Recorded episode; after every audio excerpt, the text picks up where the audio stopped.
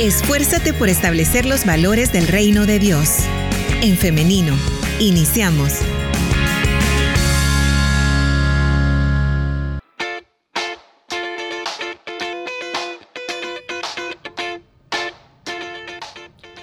en vivo para El Salvador y para el mundo entero. Gracias por conectarse a través de nuestro Facebook Live. Saludamos a aquellos que están siguiendo esta transmisión en vivo.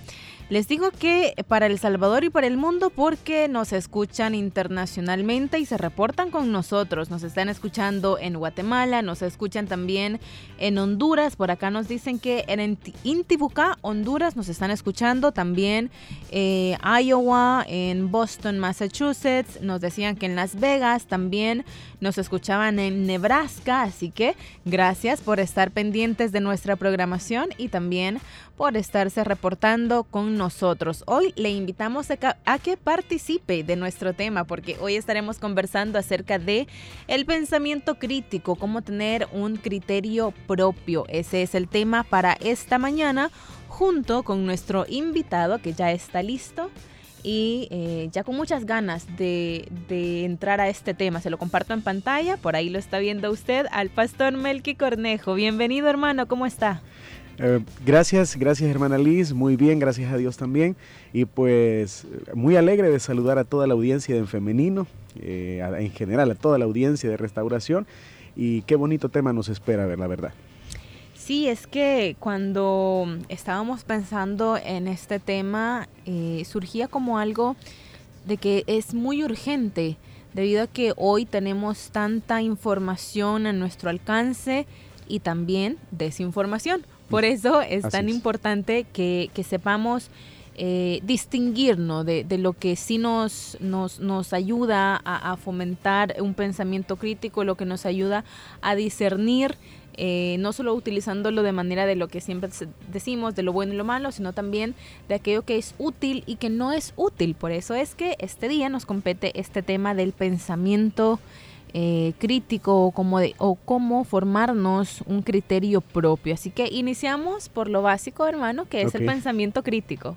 Bueno, el pensamiento crítico, definiéndolo de forma breve, es la capacidad que tiene la persona para evaluar y también para poder analizar la realidad de tal forma que busque esclarecerla y formarse un criterio propio.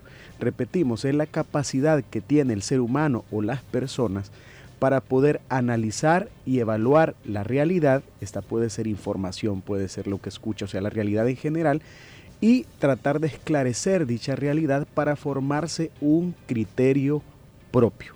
Eso es lo que podríamos definir como pensamiento crítico. El pensamiento crítico es lo que nos lleva entonces a tener un criterio propio. Así es, correcto. Bien, ahora, eh, pastor, ¿por qué es importante? Cualquiera que nos esté escuchando, tal vez, capaz podría decir, bueno, pero ¿y a, mí qué me interesa? O sea, ¿por qué es importante esto? Bueno, lo que sucede es que tener un pensamiento crítico o poder tratar de discernir entre todo lo que recibimos de información, tratar de poder distinguir la verdad, tratar de distinguir aquello que realmente es lo más objetivo, trae beneficios. El pensamiento crítico es muy beneficioso, pero tenemos que aprender a distinguir los términos, porque alguien podría decir, bueno, yo no quiero ser un criticón, no estamos hablando de eso, es algo totalmente diferente. Pensamiento crítico, ya lo dijimos, es esa capacidad de evaluar, de analizar, de no quedarnos con lo primero que se nos dice, de no creer que porque algo se repite millones de veces es la verdad, sino tratar de cuestionarlo. Esto nos trae a nosotros varios beneficios y me gustaría mencionar uno o dos, pero uno de los principales y que a mí esto creo que es bastante motivante para poder ejercer el pensamiento crítico es que este nos permite crear una barrera contra las mentiras y el engaño, hermana Liz sea, cuando alguien desarrolla un pensamiento crítico, cuando alguien no se queda con lo primero que escucha y lo toma como verdad absoluta, entonces comienza a desarrollar una barrera que lo va a proteger. O sea, una barrera, la idea es eso, ¿verdad? Algo que protege de la mentira, del engaño, de la falacia, de todas aquellos, aquellas afirmaciones que no se hacen con un objetivo correcto y que tratan de manipular a las personas. Y como lo mencionaba usted al principio, hoy existen tantas estrategias de manipulación mediática y los medios de comunicación, así como pueden ser usados para lo correcto, y pueden informar a las personas de manera objetiva, así también hay que decirlo, los medios de comunicación pueden ser usados para poder echar a andar esas estrategias de manipulación que afectan a las personas y que tratan de crear un sesgo en el pensamiento de las mismas para que se crea lo que quiere que se crea, o sea, para que las personas terminen creyendo lo que se quiere, ¿verdad? Entonces, hay varios temas ahí, pero creo que el principal beneficio de desarrollar un pensamiento propio, un criterio propio, ese es el que mencionamos, crear una barrera en contra del engaño y la mentira. Entonces vamos a tratar ahora de crear esa barrera. Por eso queremos preguntar qué actividades podemos hacer para desarrollar el pensamiento crítico.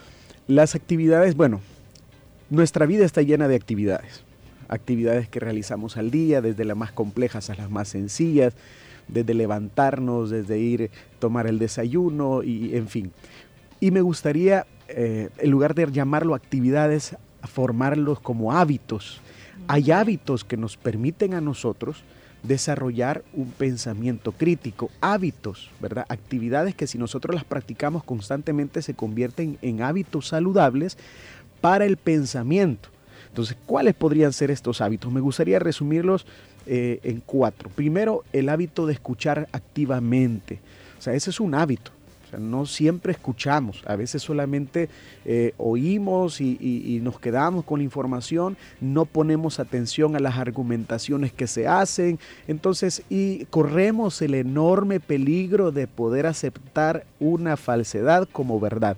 Entonces hay que aprender a escuchar, creémonos el hábito de escuchar de forma activa de poder poner atención a todo aquello que se nos presenta.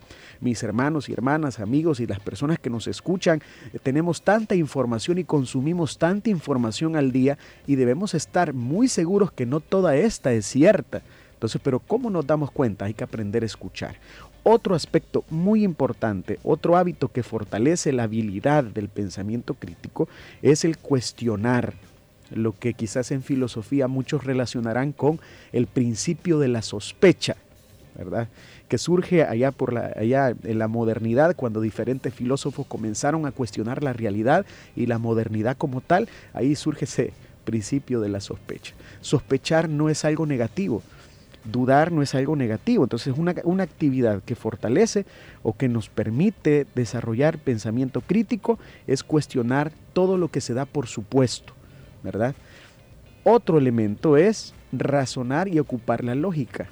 Eso es algo muy importante para poder identificar. Es decir, hay que ver si las cosas que nosotros escuchamos tienen una lógica. Y otro hábito podría ser eh, tener una mente abierta. Es decir, uno tiene que darse cuenta que realmente eh, eh, el mundo es muy complejo, la realidad es compleja y no se trata solo de escuchar a, una persona, no se trata solo de, quedarse con una opinión, hay, hay, un mundo muy grande. Entonces, cuando uno desarrolla estos hábitos en todas las áreas de la vida, ojo, porque esto no se puede desarrollar solamente cuando hablamos de temas de coyuntura nacional, que sería, eso es lo principal, ¿verdad? Pero también puede usarse en el ámbito religioso, ¿verdad? También puede, como dice alguien por ahí, a todos se le debe decir amén.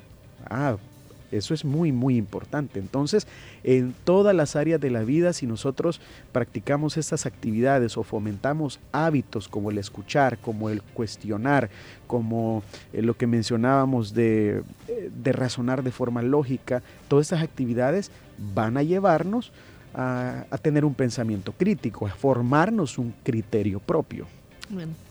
Ahora, em, como todos solemos verlo, pastor, desde un punto utilitarista, es decir, ¿y de qué me sirve? Por eso viene esta pregunta, ¿no? Eh, ahora que digamos ya tenemos eh, estos hábitos desarrollados, ¿qué habilidades puedo yo ganar con, esto? ¿Qué, ¿Qué, habilidades implica tener el pensamiento crítico?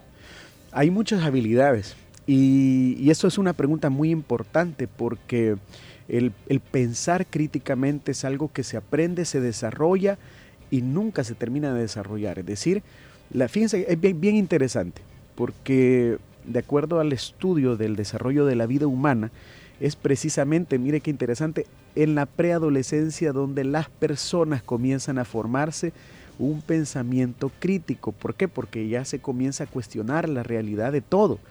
Entonces a veces cuando nosotros vemos un adolescente decimos, qué rebelde, porque está dudando de esto, de esto. No, es algo bastante natural y que forma parte de las personas. Pero hay varias habilidades, queremos mencionar algunas hoy y que van a ser de mucha ayuda para que nosotros nos evaluemos, para ver si realmente nosotros estamos aplicando un criterio propio en todas las áreas de la vida. Número uno, nosotros tenemos que tener la capacidad de reflexionar, capacidad de reflexión. Para tener una mentalidad crítica es necesario ser capaz de reflexionar acerca de las cosas, ¿verdad? No verlas solo de forma superficial.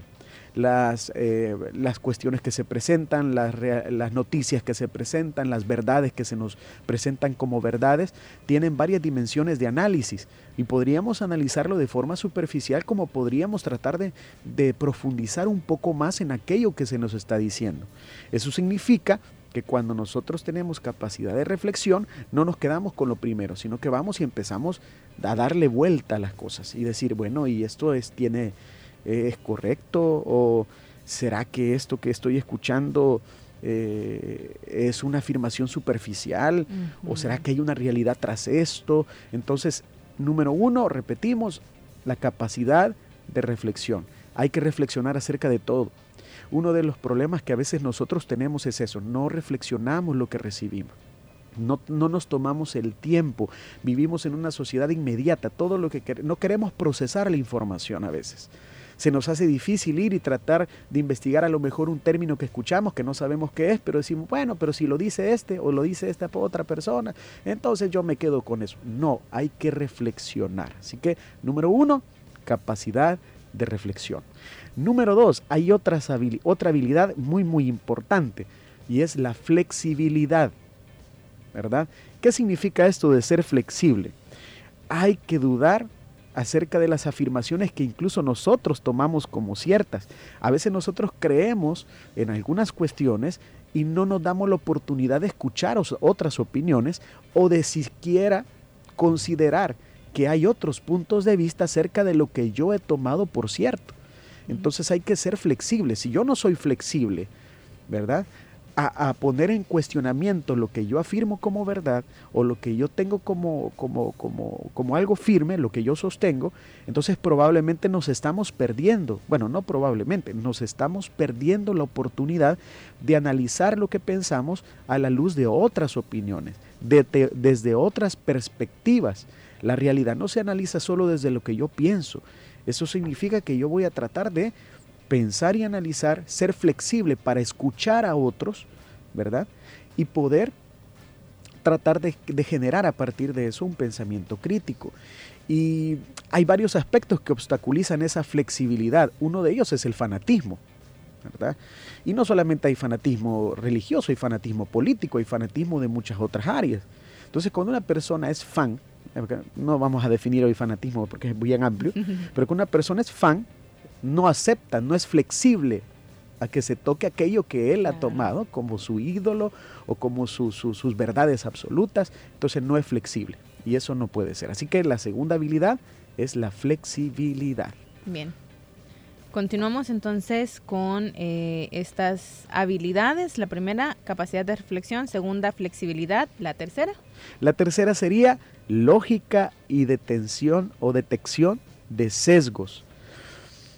Cuando uno escucha lo que se dice en redes, lo que se dice, porque en redes cualquiera puede subir un video, cualquiera eh, sin tener eh, las competencias, vamos a decirlo las así. Las redes aguantan con todo. Aguantan con todo. Entonces cualquiera puede hablar de lo que quiera nadie le dice nada, no hay un filtro, o sea, nada, o sea, las redes no están pidiéndole ahí a alguien un título de política para hablar de política o de psicología para hablar de psicología, cualquiera puede decir lo que quiera. Pero a veces no, uno se da cuenta que los argumentos que se presentan no tienen lógica.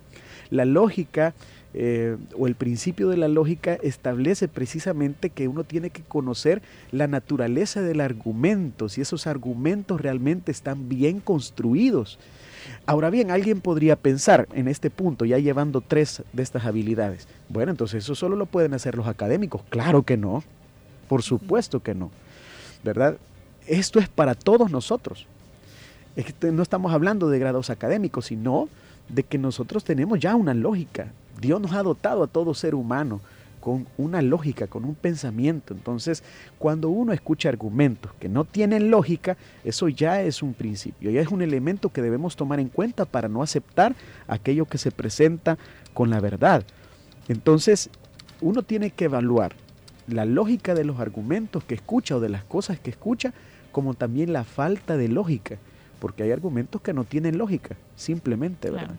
Hay argumentos que se lanzan eh, de forma populista, hay en la política, por ejemplo, hay argumentos que se lanzan eh, sin tener ninguna base.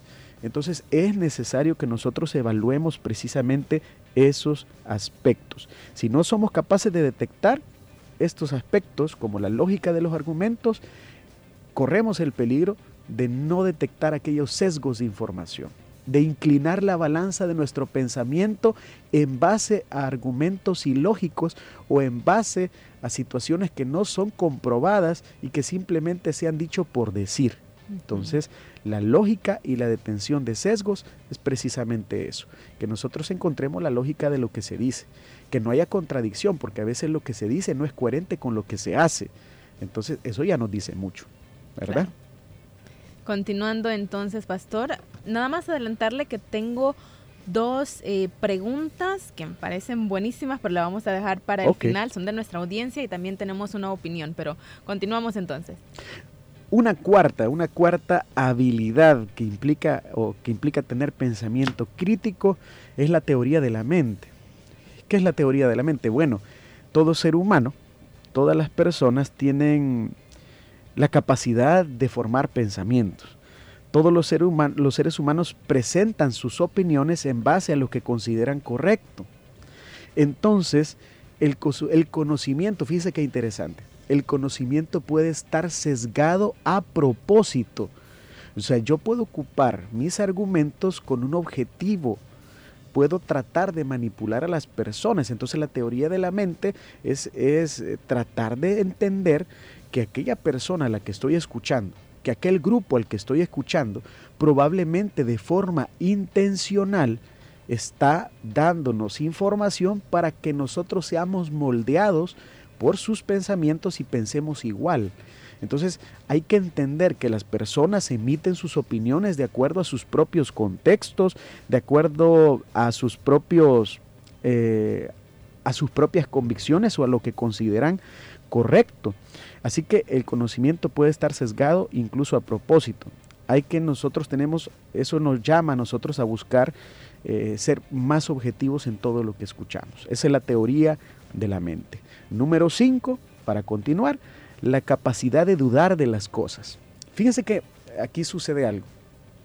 Em, para, todos nosotros que estamos eh, familiarizados con el, con el lenguaje evangélico, llamémoslo así, el dudar nosotros escuchamos como una mala palabra, pero aquí hablamos del de el hecho de cuestionar, es decir, que no tomemos la primera explicación como, como la verdad, sino que es saludable que nosotros tratemos de, de profundizar un poco más, no tomarlo primero como, como, como lo absoluto y decir, bueno, no, voy a, voy a averiguar, ¿verdad? Voy a confirmar, voy a comprobar que esto que estoy escuchando es cierto. Por ejemplo, en diferentes eh, programas de opinión, en diferentes espacios, las personas presentan números, presentan estadísticas. Y uno dirá, ¿y de dónde sacaron ese dato? Entonces, cuando nosotros tenemos la capacidad de dudar de las cosas, yo no sé si es cierto, sí que voy a afirmar. Entonces, vamos, buscamos por nuestros propios medios la investigación que se tomó de base, a qué encuesta se refiere, es decir, varios aspectos. Pero hay que tener, esa es una capacidad, el dudar, el cuestionar, no desde un aspecto negativo, lo estamos diciendo desde un aspecto positivo. No quedarnos con lo primero que escuchamos es básico para formarnos un criterio propio sino que tenemos que alejarnos de esto y comenzar a dudar o a sospechar, como lo mencionamos al principio, ese, ese principio de la sospecha, es decir, eh, no quedarme con lo primero. Y esto nos lleva al último punto, el número número 6, que es la motivación y la curiosidad. Para dudar de algo es de gran utilidad que aquello de lo que dudamos no sea significativo. Hay que ser críticos con aquello que nos importe. Hay temas que nos interesan, entonces debemos informarnos. Debemos tener el cuidado de no emitir opiniones si no estamos seguros de lo que vamos a hablar, que ese es otro de los grandes problemas que tenemos. Repetimos lo que escuchamos, pero no tenemos ese peritaje, no tenemos ese detalle de ir a poder ver si lo, lo que voy a decir está correctamente argumentado o está, o está basado sobre la verdad. Entonces debemos ser curiosos con aquellos temas que nos interesan. No porque me gusta, por ejemplo, eh, el tema de, bueno, de la política voy a hablar solo por hablar. O, porque me interesa el tema de la economía, voy a decir lo que yo pienso y, y porque me gusta el tema ya soy preparado. No, el hecho que nos guste algo o que nos motive algún tema en específico, esto debería llevarnos a la investigación, esto debería llevarnos a la lectura, esto debería llevarnos a la evaluación de la información, a ser más curiosos. Por eso decimos la motivación y la curiosidad. Aquellos temas que nos importan o aquello de lo que escuchamos mucho, entonces hay que investigarlo, hay que desarrollar esa curiosidad de forma positiva y profundizar. Así que eso es motivante porque al final, mientras más informados estemos de un tema, más propiedades o más barreras vamos a crear en contra de aquello o de aquellas personas que hablan de lo mismo y rápidamente detectamos que no tienen ninguna base para poder dar un argumento. Entonces, estos seis aspectos que hemos tratado de resumir son los que nos permiten fortalecer esas habilidades para tener un pensamiento crítico. Perfecto. Recapitulando, entonces, Pastor, decíamos capacidad de reflexión, flexibilidad, lógica y detección de sesgos, teoría de la mente, capacidad de, de dudar de las cosas y la motivación y curiosidad. Estos son los seis elementos. Muy bien. Pasamos entonces ahora a lo que dice nuestra audiencia, las preguntas. Y quiero iniciar con esta porque mm, está un poquito... Eh, no compleja, sino que va a tomar, creo yo, mucho más tiempo de responder. Y es que nos dicen eh, por acá. Hermano, eh, saludos primero y nos dice muy buen tema. Hermano, yo quiero saber si es correcto que dudemos incluso de las mismas eh, enseñanzas bíblicas que se nos han dado en la iglesia o a veces, y nos dice, nos comenta que en ocasiones incluso ha llegado a dudar de Dios y nos, nos pregunta esto, ¿es correcto? Bueno, hay, hay algo bien, aquí hay que distinguir entre muchos temas, pero uno de ellos es que la sospecha y la duda son parte de la vida. De tal manera, y como lo mencionamos anteriormente, se da en todas las áreas, incluso eh, dentro de la fe se podría dar. Ahora bien, cuando nosotros escuchamos alguna argumentación, hay que entender si está basada o no en la palabra de Dios. Entonces, ¿Qué es lo primero? Aplicar los principios. O sea, nosotros podemos aplicarlos incluso en la fe. Si nosotros sentimos que algo que se está afirmando o dudamos de, que si eso es cierto o no, ¿qué nos queda? Ir a leer la escritura, prepararnos, buscar de Dios en un sentido más concreto, estudiar la escritura, preguntar la opinión de otros y así poder nosotros decir, bueno, me he formado un criterio en base a la escritura, a lo que la palabra de Dios dice.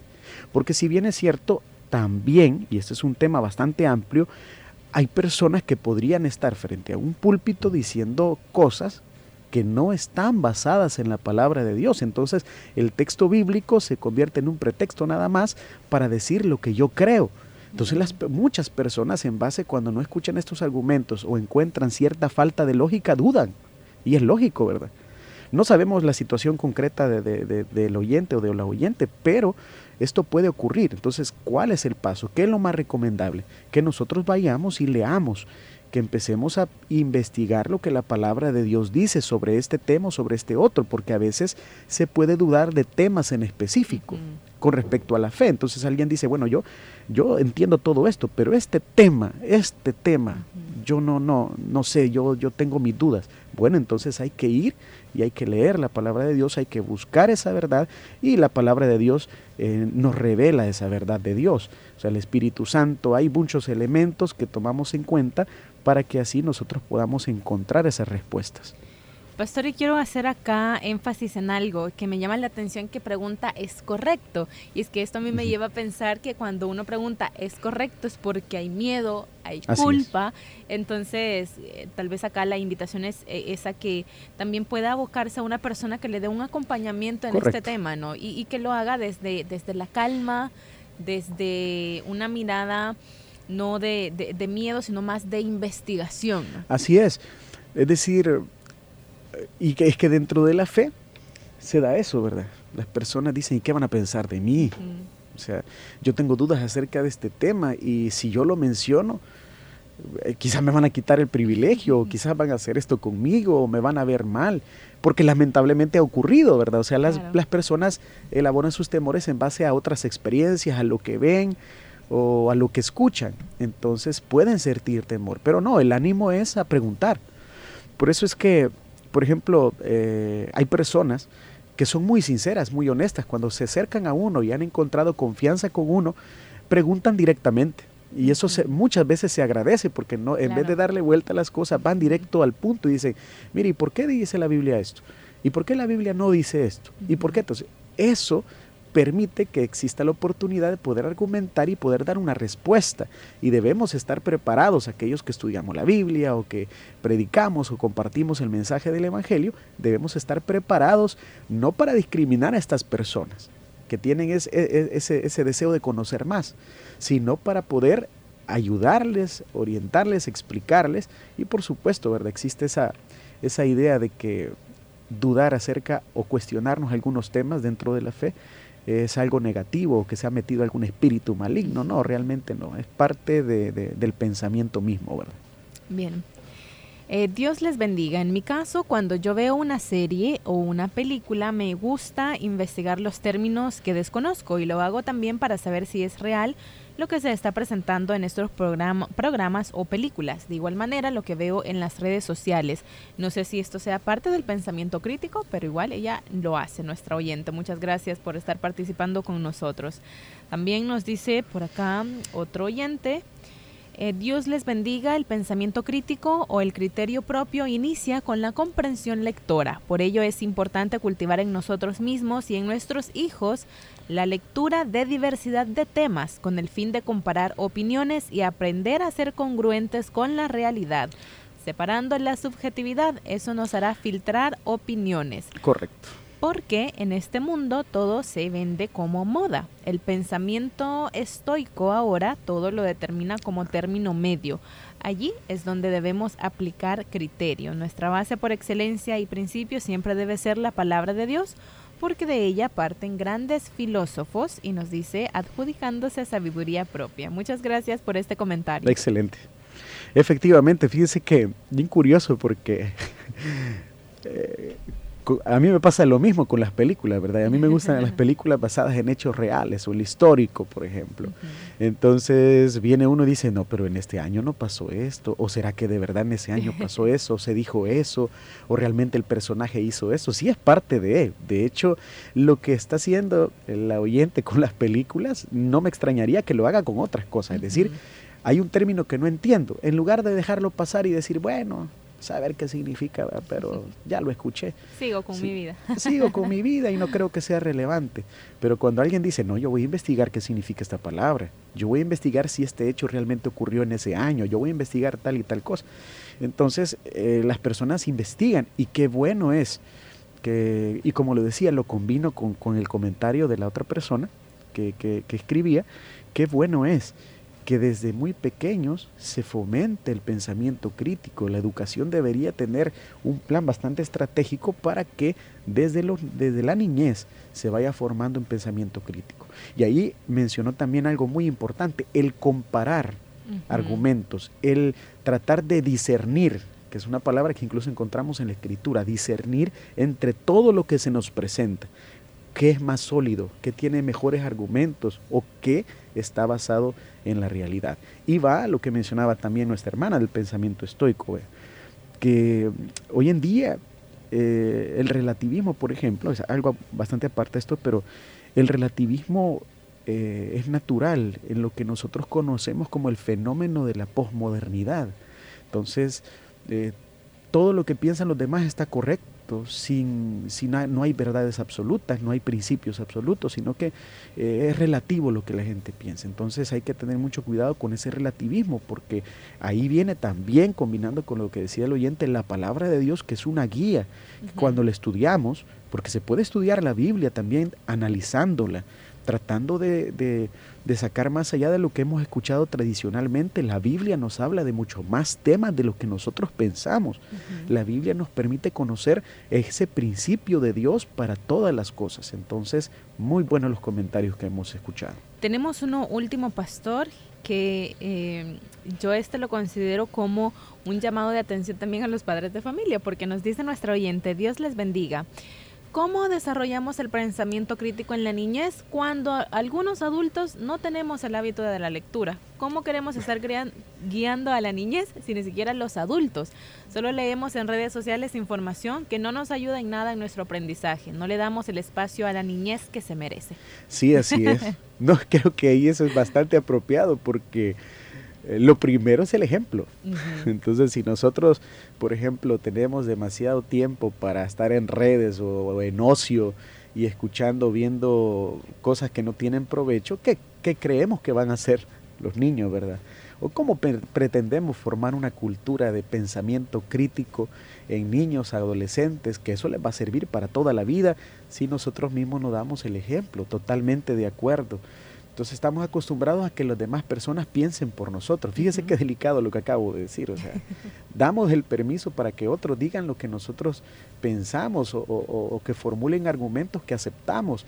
Cuando nosotros tenemos, y, Dios es tan maravilloso que a todos nos ha dado capacidad para pensar, para poder eh, formar un criterio, Así que el ánimo con el, con el comentario de, nuestra hermana es eso, que si nosotros en casa tenemos hijos y, los vemos preguntarse acerca de todo, entonces eso nos llama a prepararnos, es un llamado de atención para que formemos una cultura de, de análisis dentro del hogar, eh, qué noticias vemos en casa. Si los niños se preguntan, mire, pero yo vi que alguien dijo otra cosa. Aquí esto es lo que tenés que escuchar. No, estamos privando al, hijo, a la hija, al adolescente de escuchar otras opiniones. Entonces, bastante, bastante importante el llamado de atención para que nos formemos esa cultura de lectura, de análisis de la información esta entrevista yo siento que ha pasado tan rápido, Pastor, pero no quiero dejar pasar este comentario eh, en nuestra transmisión de Facebook Live. Saludos para Isaú Chávez, quien nos dice, hay un problema de fondo y es el sistema educativo de nuestro país, cuyo enfoque es conductista o bancario, basado en la memorización. Aquí hay varios em, conceptos que yo creo que dan para todo un programa, ¿no? Pero podemos hacer una valoración general de, este comentario. Muchas gracias, Isaú Chávez. Sí, totalmente de acuerdo. Eh, el detalle es que, que, muchas veces los sistemas que se han evaluado para poder educar a nuestros hijos e hijas no toman en cuenta esto y esto a veces puede dar origen al hecho de que nosotros empecemos a cuestionar cuál es el objetivo de no enseñar esto. ¿Cuál es el objetivo de que un programa educativo no tenga un énfasis en el pensamiento crítico o no se haga en ejercicios con los niños para desarrollar un pensamiento propio? Eso es, eh, eso es parte de un sistema. Entonces realmente el comentario es muy amplio, pero sí, nuestro, nuestro oyente está aplicando precisamente ese principio de la sospecha. ¿Por qué? ¿Verdad? O sea, ¿qué es lo que nos hace falta? ¿Por qué no pensar en un sistema educativo más integral para que las personas desarrollen eh, el pensamiento crítico y que desde niños se hagan un criterio propio. Claro. Podríamos en otra ocasión hablar acerca de esto. Mencionaba de, la, educación bancaria, este término de, de un eh, eh, autor brasileño, ¿no? Freire, eh, se, me, se, me, había ido el nombre, pero eh, recuerdo el apellido, Freire, que habla de la pedagogía, de esta educación bancaria y todo eso. Podríamos hacer un programa solo de eso. Si a usted le interesa, puede eh, escribirnos a nuestro WhatsApp. Y para ir finalizando, solo quiero compartir también este comentario a través de nuestro WhatsApp. Nos dicen, ¿hasta qué nivel los evangélicos solo somos fans de Jesús? Más que creyentes o sus seguidores. Bueno, cuando repetimos las cosas sin vivirlas, creería yo que esa es una de las cosas que, que a veces nos hace daño, la falta de coherencia entre lo que decimos creer y lo que hacemos. Y es que a veces nos gusta escuchar del Evangelio, nos gusta las alabanzas, nos gusta esto aquí, esto allá, tomamos las reflexiones de la palabra, pero no llegan más que a, simplemente gustarnos, pero no lo vivimos. Entonces ahí hay que marcar la diferencia. Entonces nosotros no, nosotros somos seguidores de Jesús. Somos, somos, discípulos del Maestro y como discípulos siempre tenemos una aptitud de no dejar de aprender. Así que el llamado para todos aquellos que estamos en la fe es para que trascendamos de las palabras a las acciones, que comencemos a vivir los valores del reino de Dios todos los días de nuestra vida, porque eso es ese es el problema cuando hay un creyente que simplemente está eh, repitiendo las cosas, pero en su vida no se refleja nada de Jesús, entonces eso hace que las personas sospechen incluso de esa fe. Entonces eh, es bien interesante, pero creo que es necesario que nosotros vivamos lo que decimos creer y eso nos va a sacar de ese círculo de personas que solo son fanáticas, superficiales de algunas cosas, les gustan, pero no están involucrados en la transformación de la realidad a través de los valores del reino de Dios. Bien, me quedo con eso para finalizar con este programa.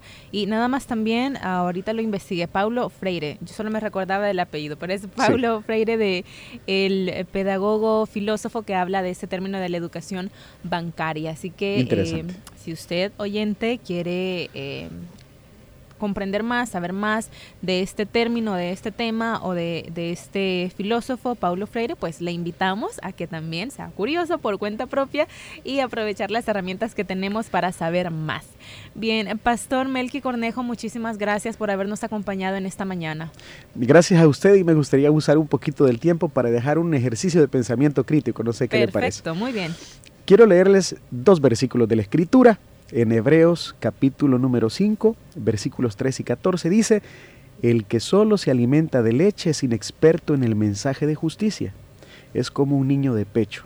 En cambio, el alimento sólido es para los adultos, pues han ejercitado la capacidad de distinguir entre el bien y el mal. Así, si alguien quiere saber qué significa esto, por qué lo dijo, ahí está la investigación. Le llamo a la lectura de la Biblia.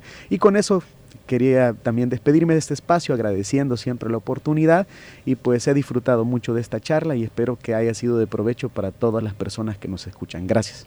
Gracias a usted, pastor. Muchas gracias por también compartirnos este versículo y a meditar en él nuestra audiencia. Le deseamos que tenga un feliz día. Muchas gracias igualmente. Y ahora también agradezco a usted, a quien ha estado siguiendo la transmisión en Facebook, a usted que ha estado participando a través de nuestro WhatsApp. Sus opiniones enriquecen este programa. Ya ve que llevamos ya algunos minutos solamente comentando de lo que ustedes nos transmiten a través de nuestras redes, así que les agradecemos nuevamente. Y hoy les invito para que el día de mañana nos encontremos nuevamente a partir de las 9.30 de la mañana por medio del 100.5 FM, a través también de elin.org.sv y a través de En Femenino SV, nuestra fanpage. Nos quedamos hasta acá, pero les deseo que tengan un feliz día y muchas bendiciones. La respuesta más rápida es la acción. En femenino. Hasta la próxima.